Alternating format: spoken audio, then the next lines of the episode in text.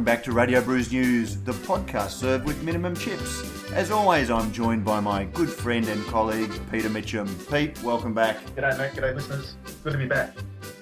It hasn't been that, like, we, we, we're still pretty regular. We, I think we might have missed a, a couple of weeks there um, due to work commitments uh, and availability of guests and that sort of thing, but I think we're, we're sticking pretty much to the course.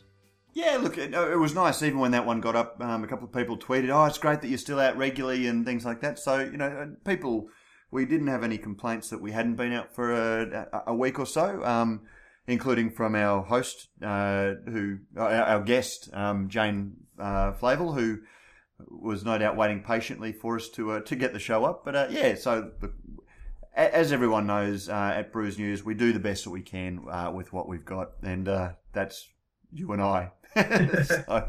anyway, mate, what have you been up to? Uh, mate, I've been doing a little bit of product sampling, uh, getting in touch with some beers. I've got some uh, some corporate stuff to come up, and uh, a couple of them, you know, every now and then they want, uh, I guess, more entry level sort of stuff. So sometimes you just got to go back and refresh your memory a little bit in the palate and uh, for your tasting notes and and bits and pieces like that. So uh, that that's been my week. We've got school holidays down here in Melbourne. Uh, hopefully, by the time this goes to air, it still will be. It'll be relevant. So, uh, kind of confined to barracks and just having a nice, a bit of an easy week.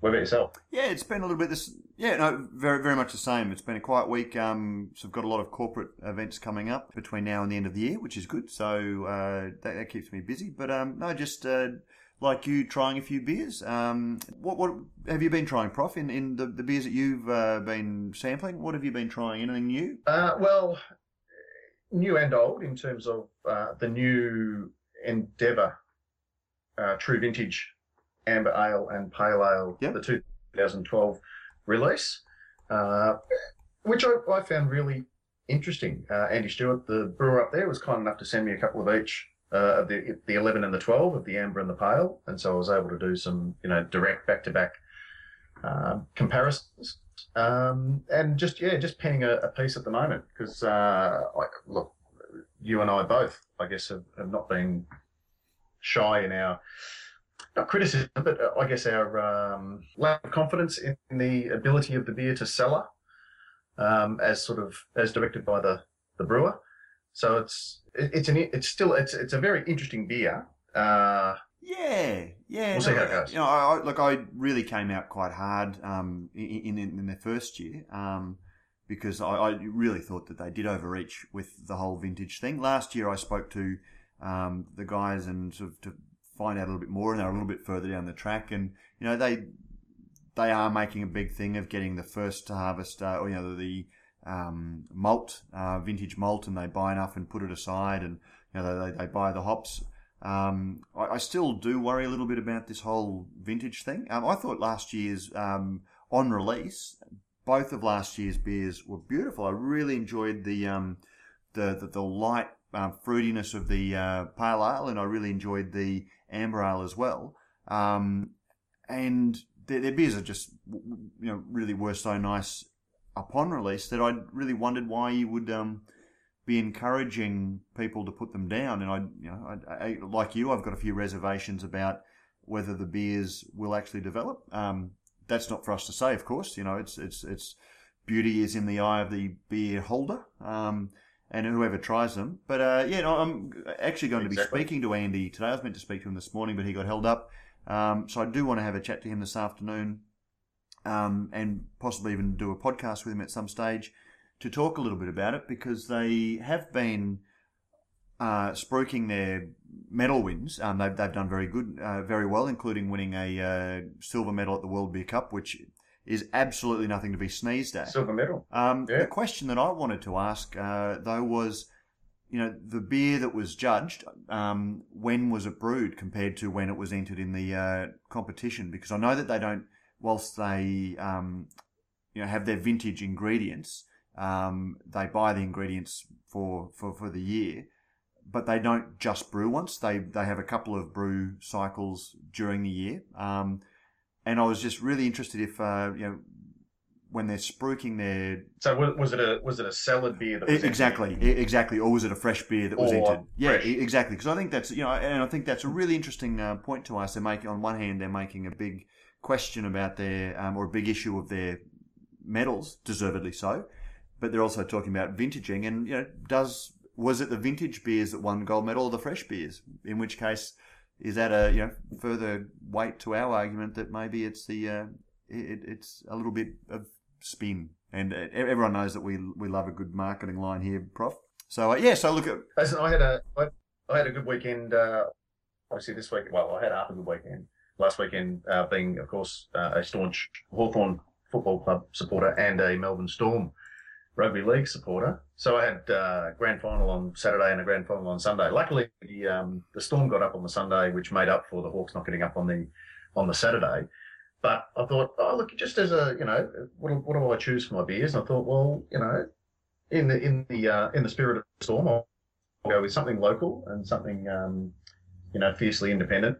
Uh, and so I got through the day with uh, Mountain Goat Hightail Ale because coincidentally uh, began in the same year as the as the Storm did. there you go. So that was some nice serendipity. Well, nice serendipity because who are we speaking to today, Prof? Well, there you go. Nice segue. Like the way I've worked that Mate, you, almost seamlessly. you are a pro. Today we're talking to Cam Hines, who is one of the co-founders uh, and the co-spiritual uh, head heads of um, of Mountain Goat Brewery itself. And uh, why are we speaking to Cam? Why today of all days, Prof? Or why uh, at the why, moment? why today? Not why- necessarily why today because we spoke to Well, a, a, a, few, a week uh, But last week, yeah, we did. Um, but you'll, Uh, well, look, just a couple of things happening. Um, obviously, with their fifteenth birthday, and and I did I wrote a piece for Australian Brews News last week, just sort of saying it's, it's really is nothing to be sneezed at when you look at um, you know how difficult it is to to get a small brewery off the ground, particularly in this town,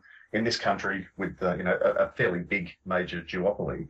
Uh, for a small player to become as well received and such a I guess an honest and strong, trustworthy brand uh, in the in the in the market, uh, I think is a is a great achievement. And um, we do talk to Cam about how that's come about and you know, what they do differently and sort of thing. It's a it's a, a cracking good interview. Well, let's have a chat to Cam. Let's do that. And now we're joined by Cam Hines, one of the two founders of Mountain Goat, Goat Brewery. Cam, welcome to Radio Brews News. Thank you. Thank you for having me. It's good to have you back. We Uh, should actually say. Hey Matt, we should say welcome back to Cam because Cam was uh, the guest, I think, like our first official guest on the second episode ever of Radio Brews News. But back then, rather than talking about what we're going to talk about today, which is Mountain Goat specifically, Cam uh, talked with us, I think, with Scotty Vincent about um, the general nature of craft beer. So I guess we're going to kind of follow on from that, but make it a bit more goat specific. Exactly. That was, uh, gee, you've got a good memory, Prof. That was a long, long time ago. I might have to make sure that that's still in the stream as well because we changed servers. So uh, I might have to put that one up for listeners who want to go back and listen to the collected works of Pete and Matt. And, And some very fine guests, of course. And some they, very they fine really guests. they really carried us in those early days. anyway, enough about us, Cam. Uh, mate, big year, um, 2012 for Mountain Goat. Uh, it's your 15th anniversary. Yeah, it's quite it's quite amazing. Sometimes it feels like um, you know, a few years. Sometimes it feels like fifteen years. uh, but it's yeah, it's amazing. It is amazing. I think that we're um, that we, yeah that we've got this far because we certainly didn't think fifteen years ahead when we started. We sort of any time we were thinking probably you know two or three years ahead and. Once we got our first site, our first actual brewery over in Crown Street in Richmond, we sort of thought this is it we've made it we've done it and um, really didn't think beyond that And uh, I mean, it's fair to say that you know Mountain Goat, you know, um, like Matilda Bay talk about, they are one of the early craft breweries and uh, uh, things. But you know, they were bought out very, very early. Did, you know, it's fair to say that you are one of the, or, or Mountain Goat are one of the um, craft beer pioneers in terms of independent. You know, you guys own, brew, market, do everything yourselves um, without having the, the rich uncle to call on. yeah well that's right and i guess there aren't too many people at this size that are doing that still. And I mean, as you know, we do have a contract brew component to our business for some of our beer, uh, but we still we're investing significantly in our plant here in Richmond. We just put in a new brew house, a new new unitanks, and just bought 800 more kegs and all that. And that's always a very important part of our business. So, yeah, no, it's it's um it's certainly it's probably not the easy way to do it, staying independent, but it's the fun way and. Uh, you know, frankly, I've never really worked for anybody else in my life, and I don't know that I'd be able to. So it's sort of the only way. worse than a career in the public service. You reckon you're unemployable now? Maybe. God, what else I do, and I, and I wouldn't be good at taking commands from anyone. I wouldn't think. Mate, just tell us. We, we, might go back to, to those early days. Um, you and Dave were old mates, uh, and decided to start a brewery after David come back from overseas. Is is that right? Sort of. Dave had lived overseas when he was about eighteen. He'd spent a couple of t- couple of years in the states, and he he saw craft beer then, and he came home and he started home brewing. So when I met Dave, he was a home brewer, brewing every weekend and um, keeping this hilarious little journal, um, which we've still got. It's very funny to read back through that. Um, and he, yeah, we were introduced through a mutual friend. I was in the music industry business, so I was booking a band, and the drummer for one of the bands I looked after lived with Dave, and said, "You, you and Dave would really get on. You guys should meet." And and we did, and we got on, and but we weren't we weren't you know we weren't best mates or anything, but we certainly knew each other. And then when I got to I was backpacking in Canada, and um, and I saw craft beer up close for the first time, and tasted the first beer that I actually really liked and thought of Dave straight away and sent him a postcard and said, "Come on, we've got to we've got to start a brewery." As you do. yeah, well, it's, probably... it's kind of it's kind of gone down in I guess in beer folklore as as you know one of those eureka moments where you're you're backpacking through Canada and you taste the beer and you kind of send the postcard to Dave. You know, bang! I now I get what you've been trying to do all this time. Now we have to do it. Yeah, I really didn't. Uh, I mean, I thought it was fun what he was up to, and I tasted his beer, and I probably politely said, "Oh, yeah, that's that's nice," but I didn't really get what he was up to, you know, homebrewing. But he'd seen it in the states, and he was just trying to emulate those those great craft beers. And um, and when I actually saw them in, you know, happening in Canada, and I walked into a little pub and I saw all these all these tap handles for these local little breweries I'd never heard of, I thought, oh, cool. You know, I thought Melbourne could absolutely have this sort of a movement, and um, so we thought it would happen in Melbourne, but it's taken a hell of a lot longer for it to really uh, happen in a big way. It's really only been the last couple of years. It's really firing up like we always thought it, hoped that it would, I guess. Did your background in um, in promoting bands and, and being involved in the in the music biz, do you find there's some parallels or some similarities there in that, you know, what's big today is you know gone tomorrow, and uh, that sometimes the fans can be perhaps a bit fickle. Yes, absolutely, and this is this is what sort of gave me the confidence, I guess, because my background in the music industry, booking these little independent bands and nurturing their profiles. This is, you know, that's for me. That's what this is all about. It's sort of nurturing the profile and building it slowly for a, for longevity. You know, but yeah, you know, a little band like Frenzal Rhomb, for example, you might not have heard of those guys, and I'm showing my age here, but I used to book them in Melbourne, and we just put them in little, little, you know, gigs, the Punters Club and the Art House, and didn't want to do anything ever at all mainstream, and wanted to stay out of any sort of media other than street press, and um, so. I, I, that was the way I liked to do it and felt natural to me and sort of real. And so when I saw craft beer in Canada, I just thought, geez, if we were to do this with Dave's homebrew, we just do it exactly like you Nurture a Little Band. And so we approached those same pubs. We didn't want to go into any sort of traditionally boutique kind of pubs. We went to the Great Britain in Richmond and the Napier in Fitzroy and and nice down to earth drinking holes. And that's where we sort of that's where we started it from because it felt real to us, I guess. And how hard is it to to sort of keep um, people coming back, you know, without stunts and the, all of the publicity. You know, um, I think Pete was uh, getting to how hard is it, you know, to, to stay trendy um, when you're small and you, you don't have the big hype machine um, of, of a big band. It was it was really easy early on because um, we were the only guys sort of doing this. I mean, there were I guess the Grand Ridge was going down in Gippsland, but we were very inner city and we were going to inner city cool sort of pubs. And uh, media seemed to love it, or the local, you know, rags seemed to really like it because we were two young guys, sort of, I guess, seen as upstarts brewing in the shadows of CUB around the corner. And um, and so yeah, we it was very easy to get um, editorial space back then, um, and and we were very we were very very fortunate. Harder these days probably because there are so many um, little craft breweries out there that have all got a story, and uh, frankly, some much more handsome young brewers than um, than Dave, than Dave and I now are. and it's interesting that you uh, you name checked um, Grand Ridge because I guess without Grand Ridge uh, you may not have, I guess, got the start that you have. In that Dave uh, came on board, I think, as a as an assistant brewer, and I don't know if, if Eric Walters is listening. Um, you might want to turn off now. Uh, legend has it, perhaps uh, some Mountain Goat beer was being brewed on a commercial scale out of Grand Ridge, and perhaps Grand Ridge didn't necessarily know that it was happening in the early days. Oh no, I don't know that that's the case. I mean, our initial couple of batches we brewed with Gavin Gamble in the Scottish Chiefs Hotel in Geelong, actually. Down Geelong, yeah.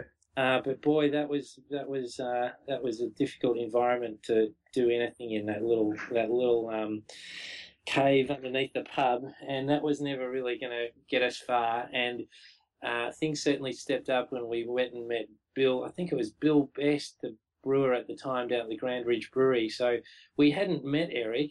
We just got to know Bill, and um, Bill was great and supportive. And um, Eric, no doubt, was behind the scenes and gave it gave it the nod for it, for it to happen.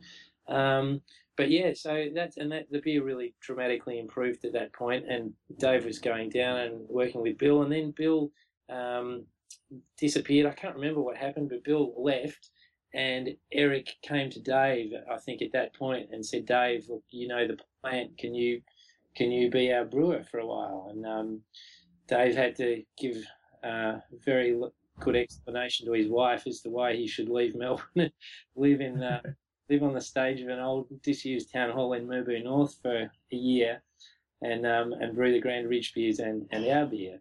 But it was great because Dave got fantastic commercial level experience. He just got thrown in the deep end, and he he had to, you know, it was sink or swim, and he and he swam. So it was it was a great opportunity for us. Would you recommend, you know, that there's a lot of breweries starting up these days? Would you recommend the sw- sink or swim approach, or do you think that if you did did it again, you'd do a little bit more planning and be a little bit more, um, you know, proactive and professional in, in, in the founding of the brewery? I think that a lot of guys like us start and they haven't got any money. So the only way to do it is to get some, some beer contract brewed and hopefully you get involved in that process yourself so you really learn um, how beer is made commercially. So it's a great way to learn and uh, a low risk way of getting in. And, and it was the only option that we had. Um, you know, when we first went to the bank, um, the banks. We knocked on the doors and no one was interested in going to give us any money at all. We didn't have any assets. And um, as you might have seen on the website, we had Dave's EH Holden and two surfboards and three mountain bikes between us. And that was our, that was written on our statement of position that the banks wanted to see. And they, they laughed at us and said, go away. So it was the only way for us to start. And I think it's a good way to start. Um, yeah. With, with, with all the breweries that are springing up now. Um, you know, I guess you guys were real pioneers, as we said, um, but, there are a lot of breweries springing up now. Is, is there the risk that the market, um, because with, with, the contract brewing route, there are really no barriers to entry. Um, could that ultimately hurt the market if there is a rush of people uh, who don't have a um, buy-in to, to what they're doing and they can just set up a brand, put anything out there? Um, does it have the potential to hurt the market? Yeah, I think it. I think there's a, a, risk there, and we're certainly seeing a huge amount of new beer brands flood the market, and most of them are coming from just a couple of you know contract breweries, or a lot of them are. I think that it's important that that your brand has soul, and um, I think Mountain Goat had soul almost from the start it was probably a unique story at the time, and we certainly had the plan um, in place to get our own plant um, quite quickly, which we did. Um, so I think there needs to be a story uh, behind the brand, and there needs to be an element of, as I say, soul, and not just you know marketing guys getting a beer contract brewed and then sold to the chains. Because what usually seems to happen is that those brands end up getting discounted. Sorry, that's my email. um, those brands will sometimes get discounted, and then it just yeah, it's just the chains fighting chains, and and the the margin erodes and erodes, and and then the brand disappears. And I, and I don't say that happens all the time, but it certainly happened many times we've seen with brands come and go. But can so, that yeah, in, I think sorry to interrupt, a, but can, can that in itself hurt guys like uh, you know Mountain Goat, like like yourselves, um, where the, the, public who see that beer is constantly being discounted, um, that they expect all beer to be discounted? You know, um, a, a, beer like um, Steam Ale, which is one of your big sellers if it's going up against a contract brewed, you know, just a, a pure marketing company that the big chains discount, does that then make it harder for you to sell your steam ale at a uh, premium price without downward pressure on your prices? Yeah, it does. I guess it does short term. What we see is that um, brands get put on promotion, especially through the chains and whatever's on promotion, as long as it's a decently crafted beer and it's presented well and it's below twenty dollars a six pack, often that will sell really well. And so yeah, there are months where our beer takes a bit of a hit, but it always seems to bounce back. And those brands that don't really have a soul or a story and are regularly on discount just seem to eventually, they often just disappear. So yeah, we probably do take a little bit of a hit, and there's probably a constant cycle of that happening. But we're still growing and growing quite. In fact, we're growing quicker than we've ever grown in our history. So um, it's not killing us. What's what's driving that more, Cam? Is that um, the because I mean you proudly sort of say you know you're expanding the number of taps that you have, um, or you know venues in which you have a tap, uh, and uh, mostly local although you have started branching out into interstate more recently. Is that the is that where it's growing, or is it in the um, the packaged, um, if you like, another three thirty mil, the steam ale hightail? It's area? happening. It's happening. Uh, it's happening everywhere. We're seeing. We're definitely seeing a big lift in tap accounts at the moment. Uh, and that's a great thing, especially through the colder months. We've, we've had some of our biggest, uh, in fact, easily our biggest keg sales weeks through the middle of winter this year, which is quite exciting given that the weather's now warming up because it makes you think summer might be might really go off. Uh, but it's happening. It's it's happening with kegs. It's happening with um, with 330 mil products, steam and hightail, and rare breeds. We're probably seeing the fastest growth, but coming off a much lower base. So um, you know we're brewing sort of between a thousand and two thousand cartons of, of any rare breed release at any time, and that's just going quicker than we can, it's going faster than we can brew it. So there's growth across all areas from the entry level, you know, stuff that we make like steam right through to, you know, uh, to a black IPA in rare breed bottle, which is very expensive. So it's good, it's exciting, it's sort of showing that all parts of the craft beer market are opening up. And yeah, it's a very good time over the 15 years, you've been at the forefront of some of the, the big issues. You guys were the early campaigners um, taking the excise battle to Canberra. What are some of the, the biggest issues that you've had to uh, take on um, since you founded Mountain Goat? Um, uh, I'd say, and it's not unique to microbreweries, but uh, but it's especially relevant. Is probably just this constant pressure on cash flow. And because of the excise arrangement and the way we have to pay before the beer leaves the brewery, and uh, the, yeah, it's just probably just surviving and um, just keeping cash in the business. Because although we're growing quicker now than we've ever grown, do you reckon we've got any more cash around? Absolutely not, because it's all going into into inventory. Um, so having to hold bigger inventories, and we're carrying more debt. Um, so that's the that's the biggest challenge, and that, and it really does come back largely to excise, which is why I spent so many years going up to Canberra, especially with Paul Holgate and others, and trying, trying to, you know, get the word, the message through there. And what's happened recently with the with the excise break has been fabulous, but it's it's just the start, I think, and you know, hopefully it leads to more down the track with more work. Uh, but yeah, I'd say um, I'd say that's a big challenge, and also dealing probably dealing with chains, learning how to deal with chains. Um, is a, is a real challenge as well, and that's a real and that's a common challenge for microbrewers as they grow.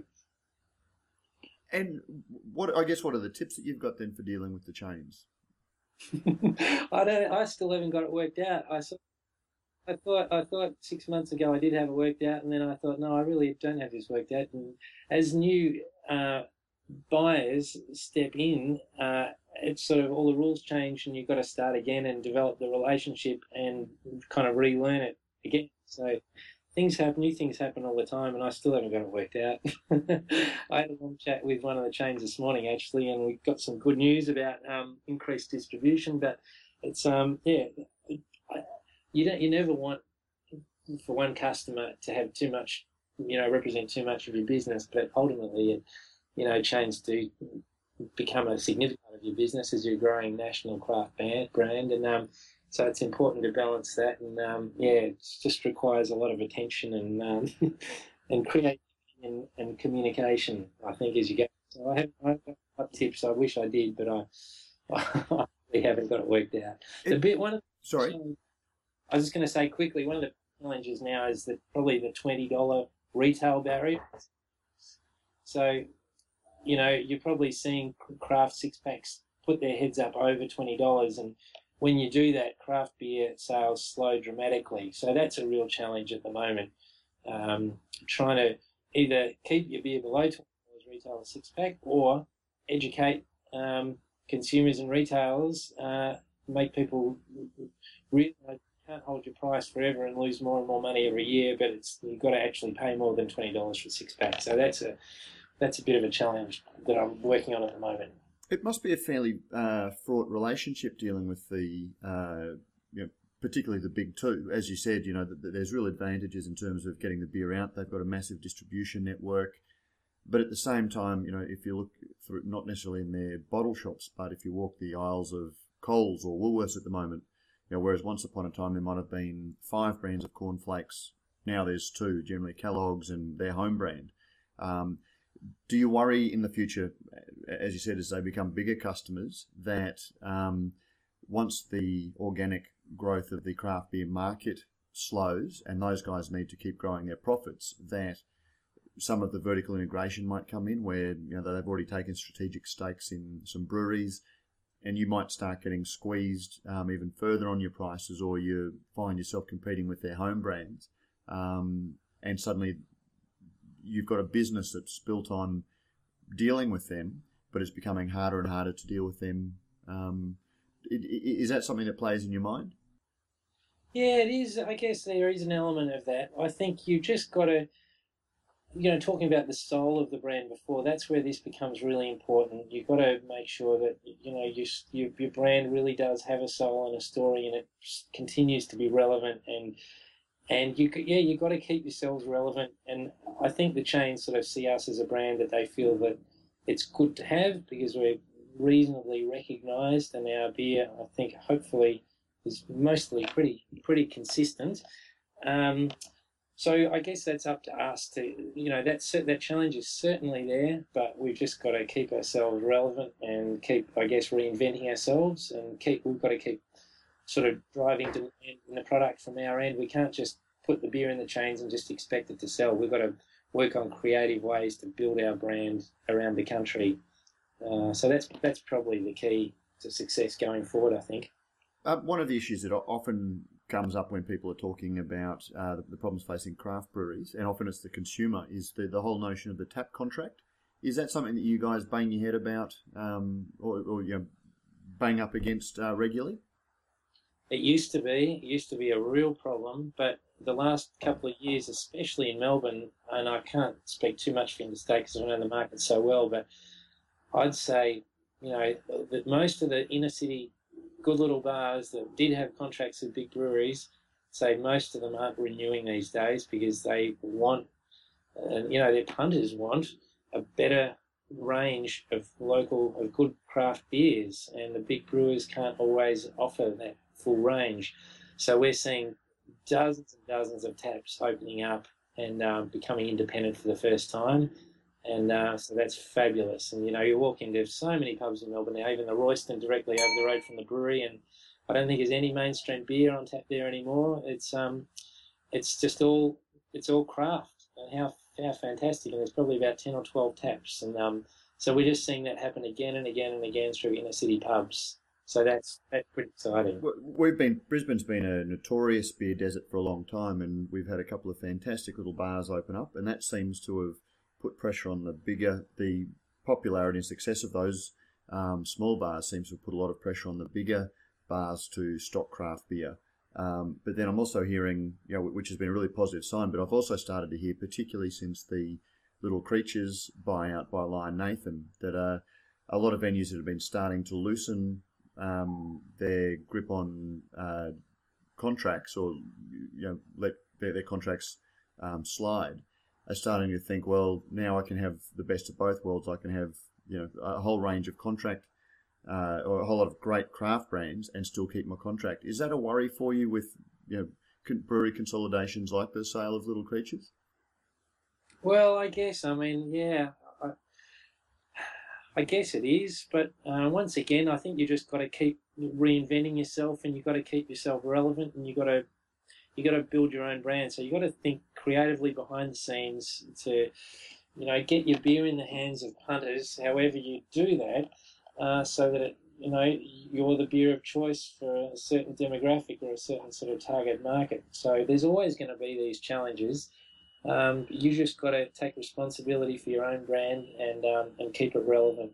Does it all, does it almost seem uh, from within Mountain Goat that, that Mountain Goat is kind of become almost two headed in that you've got the uh, if you like the, the popular mainstream almost mainstream brands in the, the hightail and the steam in the 330 ml bottles, but then there's almost this other side of the business which is the the rare breeds um, and the the seasonals and the available only at the brewery sort of beers. So you, you kind of, I guess, really nicely aiming at both uh, the new drinker coming into, you know, perhaps stepping away from mainstream or coming off cider or coming off bourbon or, you know, whatever, looking to get into craft beer. And then you've also got the, I guess, the aficionados and the beer nerds and the, uh, uh, the guys who are already inside the craft uh, scene. You're able to sort of, I guess, keep both happy. Well, that's the hope. I mean, uh, you know, Steam and Hightail uh, pays the bills. And without those, there wouldn't be a business. Especially when we brought Steam out a few years ago, that that really got us back on our feet and and turned our business around. Um, but the really fun stuff for us to make is is you know is the rare breed and releases. And so um, yeah, we get to. I mean, yeah, it's it's ideal. It's just great that both ends of the market are growing so quickly, and we've got products in both ends of the market. So yeah, it's deliberate and it's fun that way, and it keeps it interesting, and um, seems to be working for us. And then leading on from that, you've got the the brewery bar, which I guess a lot of whether they're contract brewers or some you know brewers that don't have a venue in which to, to come and enjoy the beers. How what, how important is that to you? Not just as a, a an alternative stream of revenue, yeah? um, and for those who haven't been down there, um, it, it's it's it's legendary. It's iconic. It's all that sort of thing. It's only Wednesday night, Friday night, and then you you're you're allowed to do uh, functions on a Saturday night. But for the Goat Bar is only open Wednesdays and, and Fridays. How important is that that you're able to then, I guess, connect with the the punter and uh, talk about the beer, do the brewery tours, and that sort of thing?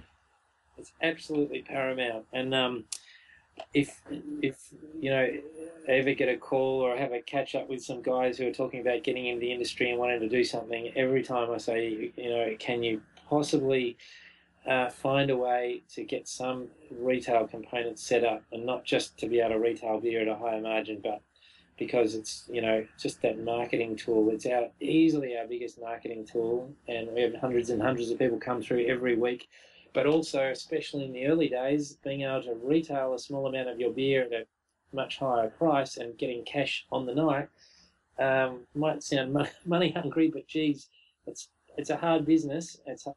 I was going to say, it sounds like I'm getting gouged every time I walk in there now. Um, well, you're cutting out the middleman, is what is what Cam means. yeah, it might be you know one percent of our beer that we sell through our bar here. It's probably less now, but it just um, it's kept us afloat, um, especially in the early days when we, we used to open up once a month in the old in Crown Street over the road, and and uh, you know we'd open up the roller door and three or four hundred people would turn up and crowd onto the street, and we'd go, geez, and um, and that would pay more than you know pay our rent for the month, and you know pay some wages, and it's just so important. Um, and it continues to be a really important part of our business. Absolutely. And I think And it sounds like it's a lesson that uh, Matilda Bay has uh, learned Yeah, from oh, look, the I Mountain think they're Goat very playbook. smart moving from Dandenong into Port Melbourne. Yeah, I think very, very smart move. Just, yeah, will help build their brand and they'll probably pick up some dollars from that retailing. And um, I think it's the smartest thing they could have done. And, and listen, Cam, without um, sort of blowing too much sunshine up their skirt and getting allowing them to get big heads, but to to what extent uh, do you also credit, I guess, Ma- uh, Mountain Goat's success in terms of growing the business to people like Tom Delmont and Natalie Hall and more recently Wags? Um, your, if you like, your your your road goats, the, the guys who are out there doing the um, you know, teeing up tastings and, and helping to train staff, delivering beer, all those sorts of elements. Because I personally, I think that's almost inestimable in terms of the, the value to to the brand and that what you were talking about before about the whole soul of the you know telling the story and, and, and that sort of thing would you agree Oh, absolutely. We're very, very lucky to have those people that we have on the road. And they, um, you know, we don't go looking for people with necessarily a holiday sales background. In fact, Tom had none. Um, you know, he's, he had a government job. He played bass in a punk band.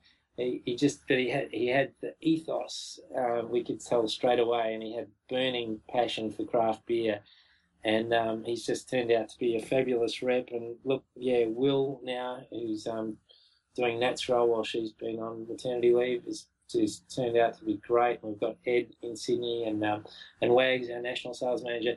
Yeah, these people. It's just so important that they that they that there's a, a you know a cultural fit, a, fa- a fantastic cultural fit, and they they do represent your brand, and they're all we've got really, because you know we don't place ads.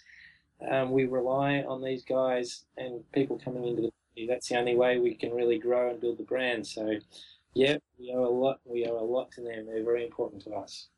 and another thing that must really please you um, i guess on and that whole the number of brewers would be who have cut their teeth at mountain goat or have spent time at mountain goat and then gone on and I guess you know carved their, their way in the big wide world and you know, people like AG who's now at Mornington. Uh, I think uh, Jayne Lewis obviously was there for quite a while as the as the head brewer, uh, and and look you could probably name another another dozen. Yeah, definitely. Those people have played very big roles in our in our business getting it to where it is now, and it's really cool to see them um, depart and go on and take on other challenges and you know and and rise to those challenges. And that's you know Jayne's doing great and. AG's producing more beers than perhaps anyone, anyone around the country in terms of new beers coming out at the moment. So it's really great to see them go on and, and have a great career in, in craft beer. We've tweeted that we were speaking to you, so we've got a couple of questions that have come in. Uh, a lot of them seem to be about the rare breeds. Um, I guess, first of all, what's coming up uh, with rare breeds? And that comes from uh, Frozen Summers and, and, and Jace, Radical Brewer. We've got um, so for our fifteenth birthday, we've got um, triple hightail coming out for the first time. So you might remember we did a double hightail for our tenth birthday, and we are trying to think out something else crazy up for the fifteenth. And Dave just thought, well, why don't we just go up another level again with the hightail, the beer that sort of started it all for us. And um, I haven't even tasted it yet, but um, I think it's gone into bottle. We're just waiting on labels to arrive, and it's only 250 cartons, so it's a very short run but um, we're going to have it with us at these venues that we go to for our 15th birthday tour and a few other you know good independent stores will get it so that'll be fun and after that we've got rapunzel coming back I don't know if you remember rapunzel from a few years ago so sort of strong belgian blonde ale uh, so that'll be here in time for warmer months for summer uh, so that's sort of about as far ahead as we've sort of got locked in at the moment. Frozen Summers uh, wants to know: Will you do anything crazy with uh, rare breed like a sour? Uh, yeah, very likely. At some point, we've talked about it, and um, yeah, I'm sure that will happen. Uh, we've just got to, yeah, it'll just be at the right time, and when we've got it worked out, we've, yeah, that's definitely on the cards. And one of those venues that you uh, mentioned that you'll be taking the uh, the 15th birthday celebration on the road to uh, might be a little bit inaccessible for some, and, and perhaps a, a, venue that, that many haven't heard of. Do you want to tell us a little bit about the uh, Goat Goes to Goat Island? Yeah, well, look, we just thought, um, you know, last for 10 years we went to sort of the obvious places and we're sort of doing that again, but uh, we just thought we've got to throw something in there that's a bit of fun. And uh, I did some research. We're trying to find a remote and very small, interesting sort of outback bars. And one morning I came across the Goat Island Lodge in um, in the wetlands of the Northern Territory down the Adelaide River.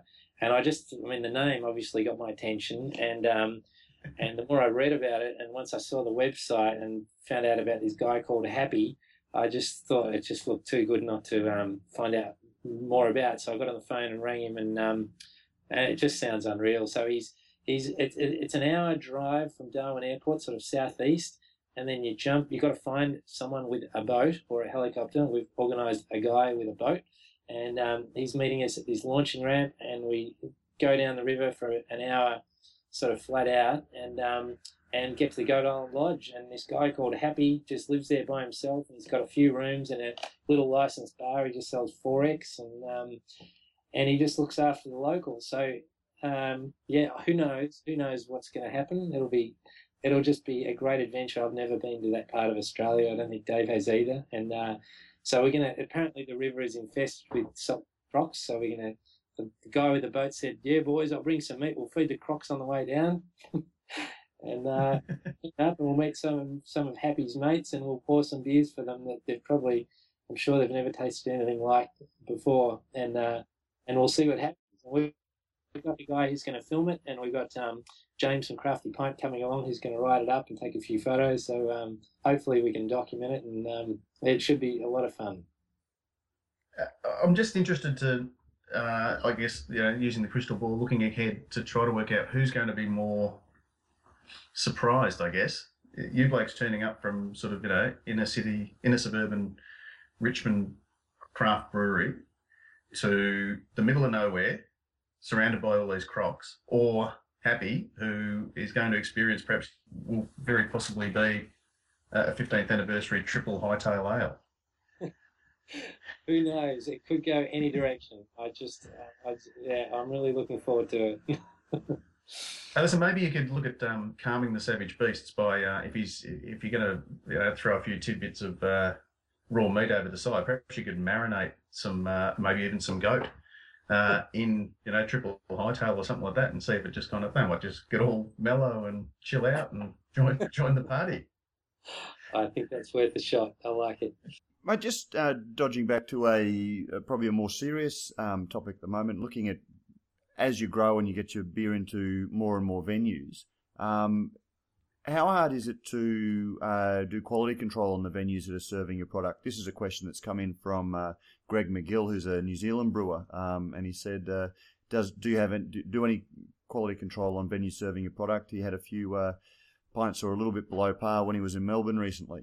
Ah, yeah. Look, it's definitely it's probably the biggest challenge that we have you know, a little craft brewery without the um, the vast resources of a big parent company, you know, at your disposal, it's definitely a challenge, and it's it's more of a challenge probably is when you're sending your beer further into warmer climates, you know, like parts of you know Queensland and WA, and so the beers and in slow moving stores and in stores that don't necessarily rotate their stock. Uh, so you've got you've got heat and time in the bottle, and then you've got lack of care at the retail level that you're trying to deal with. So, look, that's an absolute constant challenge for us. Um, and as we've got more of our own people on the road, um, I guess a big part of their role is making sure that beer is being rotated properly and moving through. And really, if a, if a draft account isn't moving through, you know, at least a keg a week, you've got to wonder whether it's good for them and good for you uh, to be on tap there because the beer's just not going to be tasting as fresh as it could or should be. So yeah, that's a good, really good question. It's the biggest challenge probably for for small independent craft brewers, and especially as you grow and you're sending your beer further and further away. So it's yeah, it's a constant challenge for us.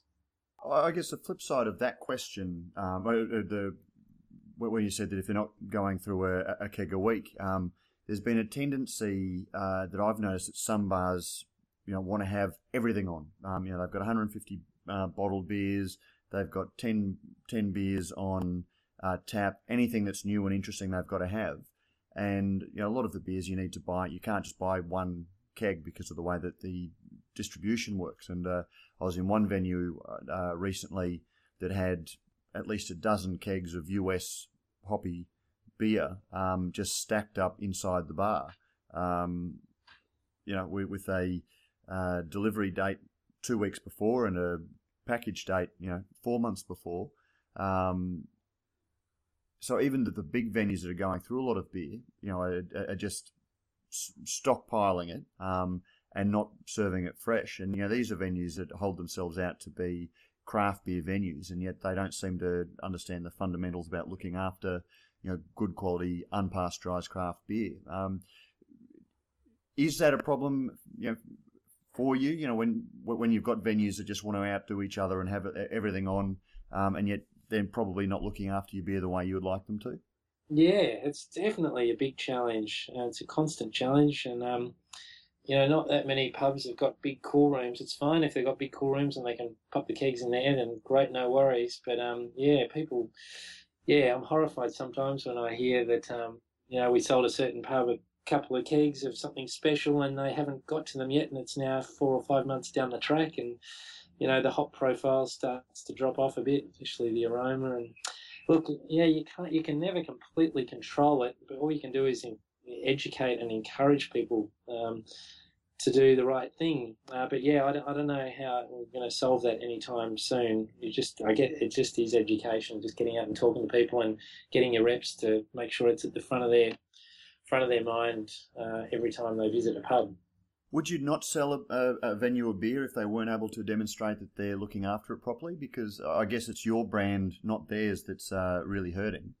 Well, you just have that. You would have a very direct, frank conversation with them, and say, look, if you can absolutely guarantee and undertake to do the right thing and look after it, then you know, let's do it. And um, but if they don't, it's not good for them and it's not good for us. And usually, when you have that conversation, people acknowledge that and they realise it, and they're like, oh, okay, fair enough, you know. So you know, we don't often hold back and say, look, we're not going to give you, you know, this keg because of something that's happened in the past, but we certainly has an impact on when we're doing allocations of exotic special things. It certainly makes us think about who we're going to allocate kegs to in front of others. But um, yeah, you just hope with time people will learn the lessons and do the right thing by the beer. A couple of questions come in on Facebook. Um, Glenn Redmond asks, "What pressures from the big boys (inverted commas) has Mountain Goat faced, both in the marketplace and uh, uh, in attempts to buy you out?" Um, have there been any attempts to buy you out? Yeah, yeah, there have. We've had some knocks on the door over the last few years, and um, uh, you know that's really all they've been. We've never really entertained any conversation. We've just sort of found ways to politely say thank you, but uh, no, or it's not the right time, or whatever. Um, so yeah, this I guess we're at that stage, we're at that level now where people asking that question more and more of us. Uh, and and yeah, there have been some approaches, but look, we're it might sound naive and stupid, uh, but you know, we truly we didn't start this to just sell it out, and we would have done it by now if we were if we if we'd set it up for that purpose. Uh, we're having a really good time, and Dave and I are getting on well. We're working with wonderful people here. We're growing faster than we've ever grown, and it just doesn't seem like a good time to you know, to just sell out. And I don't know what else I'd do. um, we're having a great, we're having a great time, and as we can afford to employ more good quality people, it actually is becoming more fun, and it slightly less stressful than it was a few years ago too, because these new people that we're putting on are doing their various roles much better than Dave and I ever did those various roles, because um, you can't do everything as you know. So um, look, yeah, I'll, I will not say that we won't ever partner with somebody on some level, but but now's not the time. We're having we're having a ball, and why why mess with it? Um, question from Renee Matthew, who's one of the uh, people behind Beer Masons. Um, if you had your time over again, uh, would you do anything differently? Um, and what's been your best decision and what's been your worst decision since you've been in business? um, hmm, God, they're really difficult questions. I think that, I mean, I just wouldn't have the energy to go and do what we've done uh, over again. Um, I'm 41, and we did it the hard way. We did, we you know worked our guts out physically and mentally, you know, emotionally, and um, we really believed in it, and nothing was going to stop us from from survival, I guess, or it felt like that. Um, so we, you know, you can't keep up that level of mental and physical activity uh, forever. And so, yeah, I guess I probably wouldn't go at it quite so frenetically next time. Do it a bit smarter, use your time better, probably get some more support financially earlier on. But there wasn't much of a choice back then because there wasn't a craft beer movement. No one really understood what the hell we were trying to do. Um, so, uh, I don't know if I'm slowly answering these questions or not. it's the best thing I've ever done in my life is to start Mountain Goat with Dave. Um, it's sort of mapped out our careers, our futures. Um, you know, you sign a you sign up a, a, document with a bank and you, you suddenly feel very locked in and then you sign a lease on a building for five or ten year term and you once again you're reminded you're very locked in uh, so with that comes a great deal of responsibility but um, a great deal of satisfaction too as you slowly chip away and you build your brand and your sales grow so it's been it's really given us wonderful, you know, it's wonderful 15 years, I have to say. Um, and if we're going to start again tomorrow, I don't think we do it the way that we've done it uh, this time. But um, but it's been very enjoyable and it's still a lot of fun. Have I answered most of those questions?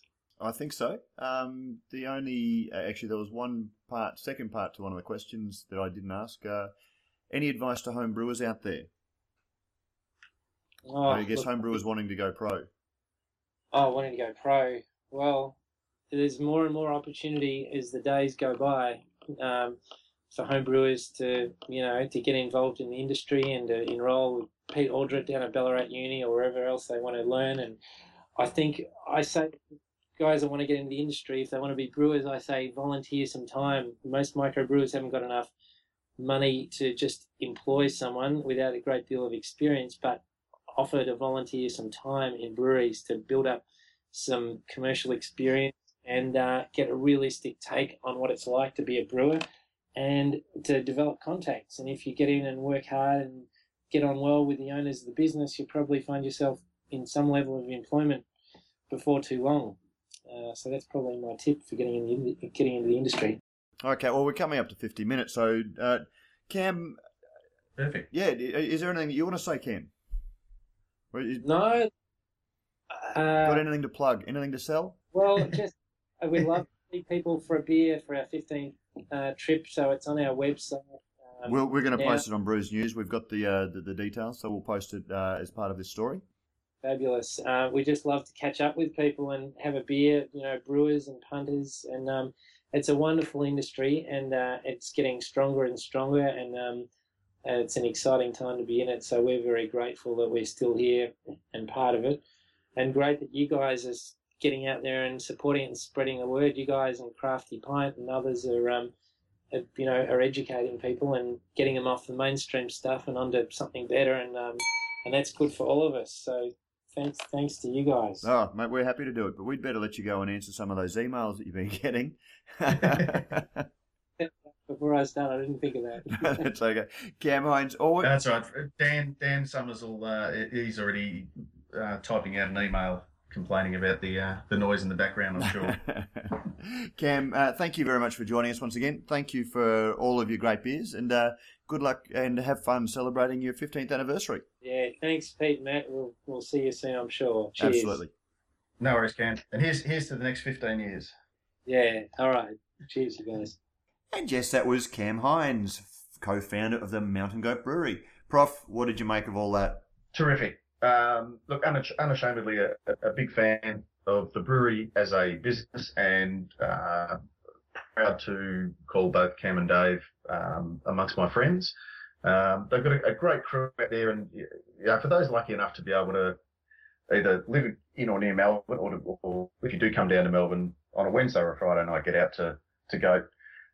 It, it, it really is just like you know being welcomed into somebody's family home that just happens to have a very large homebrew kit over in the corner um, and a rather well stocked bar. But um, you know, friendly staff, um, and, and, look, we probably didn't mention uh, as much about the staff specifically, but certainly in terms of you know the whole family thing, a lot of those guys have been there since day dot. You know, Sandra runs the look, she runs the brewery pretty much. She she sort of coordinates all the functions and um, all the bits and pieces like that, as well as running the the bar itself. Um, has been there since day dot. Uh, the brewers, they tend to, as I say, they, they've had the brewers that we, we know who have gone on to bigger and better things. They don't sort of come in and just kind of go, oh, you know, this isn't for me. They really sort of uh, are welcomed there and, and become part of the furniture. So it's um it, it, it's great, just great, I think, from a from a brand perspective. Yeah, no, I, I agree. You know, it's a just one of those brands, and you know they've been around for such a long time. You know, for people that have just joined the craft beer movement um, and listening to the show, you know, Mountain Goat goes back, predates uh, Little Creatures, um, predates some of the big brands um, that have been around. Um, I think it'd be fair to say that big brands like Matilda Bay um, were sort of lying, uh, you know, yeah. Don't say uh, they're lying. No, no, no, no, no, lying, not, not, yeah, sort of lying, uh, a little bit underused. Sorry, yes, I'll, I'll edit that out. lying under, lying underutilized. Um, at the time, you know, not really sure what to do. Um, Squires hadn't started um, until a year or two later. Um, I think Squires was 2000 Yeah, 88. Um, oh, I think Squires Squires goes back to 98, I think, because um, Chuck Hahn's anniversaries are you know 88 98 2008 they do something special yeah we might have to just um, get the historians uh, on the payroll yes yeah. check out because i reckon he might have been doing uh, Hahn, oh, Hahn Longbrew may have fallen by the wayside by 98 maybe but um, i'm pretty sure he founded the brewery in 88 and then yeah that's possible uh, he, he founded Hahn in 88 um, that folded, or you know, was bought out by Lion in about 92 from memory. Um, 98, he went back and asked for his brewery back and started the Squires brand. Um, and then I think, you know, 2008, he celebrated 20 years or something. But as, as discussed here on um, Radio Brews News in, I reckon, episode four or something like that, when we spoke to Chuck and recalled the time that the, the whole James Squire concept was given to Tooheys to use for their premium brands, and they said, no, we don't want it. And Chuck basically said, well, yep. if you don't want it, can I have it? Exactly. But uh, any time that we use a date, we will go back and check it because we wouldn't want to be uh, using the wrong dates now. yes, we, dates we and times wouldn't want to be using. It, are you reading off the bottom of a certain brewery's bottle there uh, or anything? Or? Individual dates and times may vary. And listen, speaking, speaking of gaps uh, between starting a thought and then finishing it, we opened today with uh, a, a, mention of minimum chips. And then we minimum chips, yes. And then we didn't kind of, um, I guess, tie the knot on that. No, eh, well, we didn't. Uh, anyone that reads the website regularly will know that uh, we broke some. You know, we're, getting good at breaking this news thing, Prof. Uh, yes, Minimum Chips, which is the new beer from Matilda Bay, coming out in November. Uh, we understand. Um, still don't know.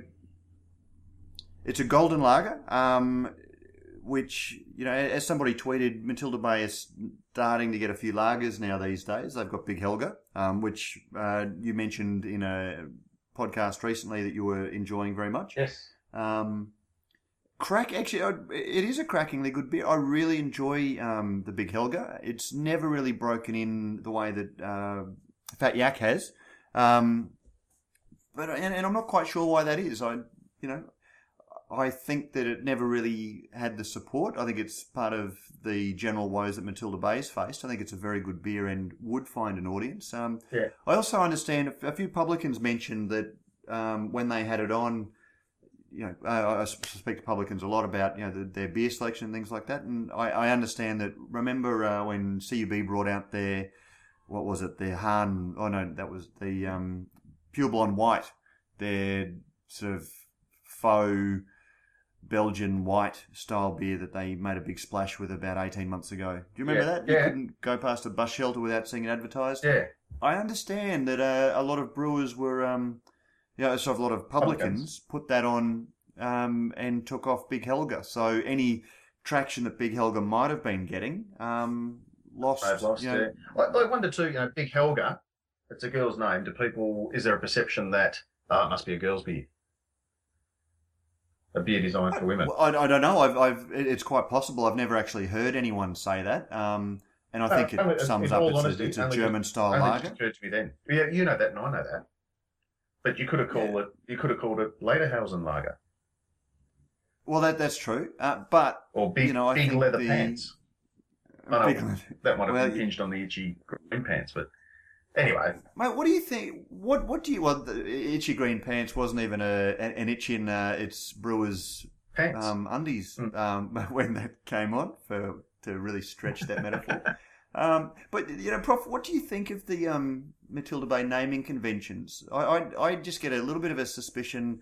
You know, you, you look at Redback, which is a strong name. Um, you know, a, a Dogbolter. You've got these names that aren't necessarily funny names, but they are names. And we've published a bit of history of Matilda Bay um, this week. yeah, designed to be they're designed to be catchy and, and I guess memorable, and that's what you want from a, a brand. So memorable, but I just get the feeling that since Fat Yak, um, and, and when you speak to a lot of the sort of CUB marketing guys, they put a lot of store in the fact that it's the Fat Yak's name that has seen it erupt, and I just get this feeling that they're trying to out, Far out too much yak, thought. fat yak with their they're, they're just trying to be a little bit too clever and a little bit too funny and a little bit too, you know, they're putting too Sure. much stock in the beer's name and not enough in, you know, some of the day to day selling. Like, you know, supporting their brand in the hotels and when they get their next big idea, you know, maybe taking, you know, forcing their other beers out and then saying, gee, this Big Helga's not selling all that well. yeah. Uh, uh, look, and, Fair uh, comment? plenty of yeah, and plenty of people have also just linked to that have also sort of said that does it kind of dilute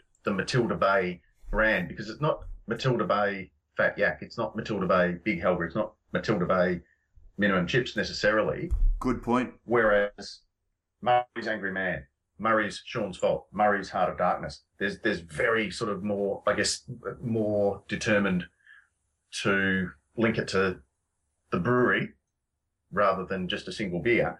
But I'm sure the marketing departments will, will say, well, yeah, sometimes it's, it's better to, you know, because if you don't like one Matilda Bay beer or you don't fall in love with that as a concept, do you then not try their other beers? But if you say, oh, Alpha Pale Ale, I'll try that, not knowing that it's a Matilda Bay brand. I see. I, I, I didn't. I Well, don't I know- think so. I don't know. That, mate, no, I think that's a really good point. And a lot of people, like, Fat Yak is almost its own brand. People talk about, Mm. could I have a Fat Yak? And they don't even know that it comes from Matilda Matilda Bay, Bay. yeah. Um, and uh, yeah, so, so it, it, it, for all of its success, it hasn't really strengthened the Matilda Bay brand.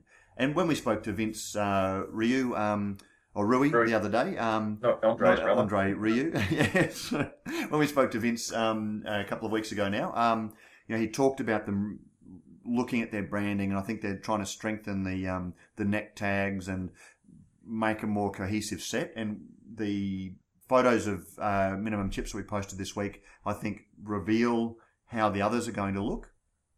Um, so, so we'll see a little bit more of a consistent theme there. Yeah. Um, but again, yeah, I, I just sort of wonder whether all of this emphasis on the clever name, um, with no story linking them, um, does take away from the Matilda Bay. Whereas James Squire, um, and you can say what you want about the link between the James Squire history and the actual brewery, but they have a very disciplined set, set of naming conventions. Everything is James Squire. Then you have the um, you know, Well, 40 yeah. lashes or 150 lashes Shovel, then James Squire. all of which Yeah, and, And they the- all link back to the James Squire name. Yeah, and then what it is.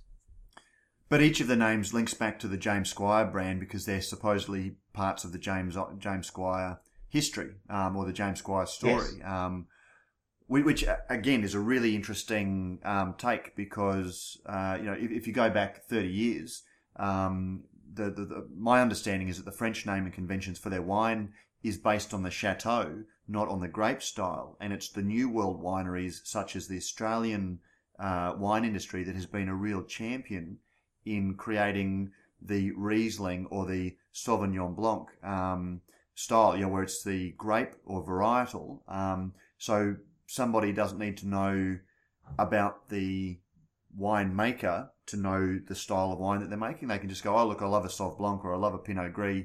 I'll get that. Um, Yeah.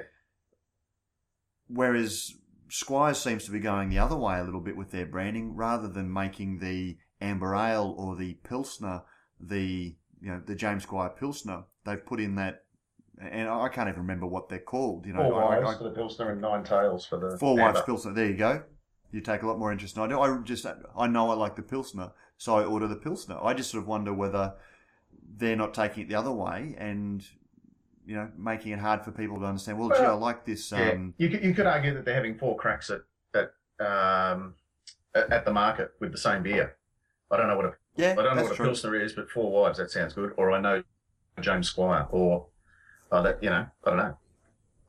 Exactly, but when they go when they order a Four Wives, um, they go to another bar that maybe doesn't have it, and they don't know what style of beer Yeah, to they- order that's like. Four Wives. Yeah.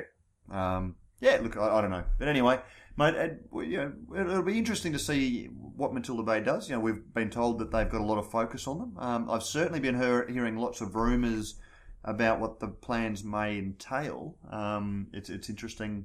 Uh, For minimum chips, are we- saying wanna- no, no, or just Oh, Matilda just Bay general. brand generally. Oh, branding, Yeah, yeah, I've heard. Yeah, that there may be a line of um, brew houses um, that they they might be casting around for properties for um, brew houses, for example. Well, certainly, Um, certainly the brewery bar out at out at Port Melbourne, I think, is um, is really starting to find its feet and find a, a market. And I think once people go there, they'll they they will better appreciate the beers. Uh, and it and gives like that- the James Squire brew houses gives people something that they can identify. It's a, it's a face to the brewery. yeah, Um, exactly, something tangible. And Kosciuszko has done that very successfully for Very. Lion. Um, yeah, even though it's anything that you drink anywhere apart from Jindabyne comes from the James Squire Brewery. It's not the James Squire Kosciuszko Pale Ale. It's this this other thing. I'm actually writing a story about that, um, about all of these fronts, because I think once Little Creatures um, takes, you know, once Little Creatures enters the fold, you're going to see a lot more uh, contracts um, coming back where people only have Squire or yeah, Lion Nathan beers, but it's going to look like they've got you know half a dozen different breweries on tap. But uh, you know, I'll sort of get something out about that. Yeah, just make sure you check your dates.